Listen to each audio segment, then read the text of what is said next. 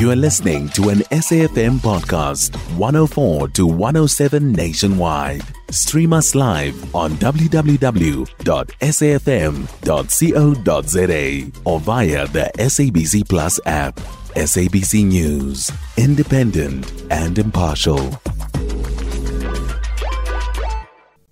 These are the choices ethnic cleansing, apartheid, or genocide. But our people are here to stay. They have a right to live in freedom and dignity in their ancestral land. They will not forsake their rights. I thus implore you, as you hear the legal arguments, not to forget the Palestinian people. Not to forget that our people are struggling every day for their survival as individuals, families, communities, as a nation.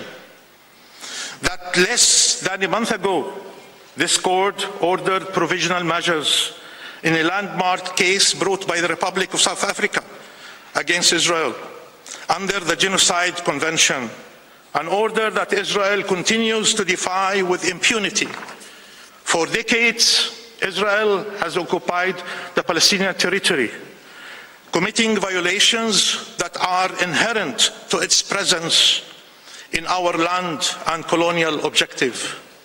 This occupation is annexationist and supremacist in nature. It is a deliberate, cynical perversion of international law. It is thus illegal.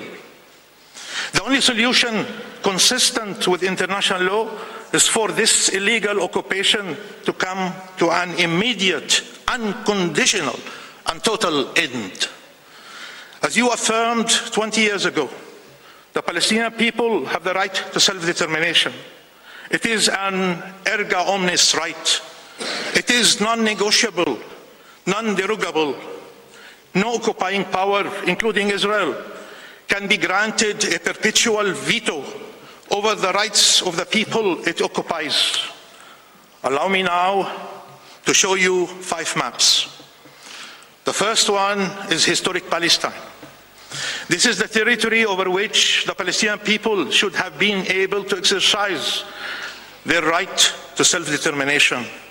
Instead, the General Assembly recommended the partition of Palestine, ignoring the will of our people as shown in the second map.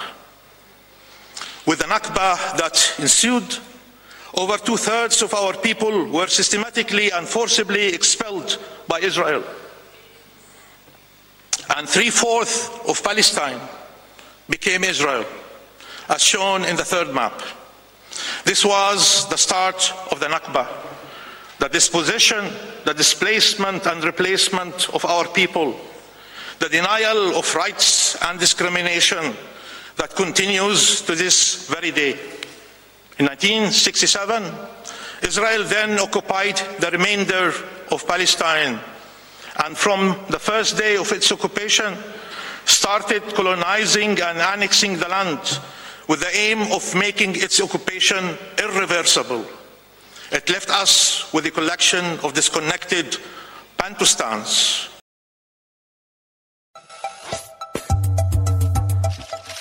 You can find SAFM Current Affairs on 104 to 107 nationwide. Our podcasts are available for download on all our digital platforms. SAFM, leading the conversation.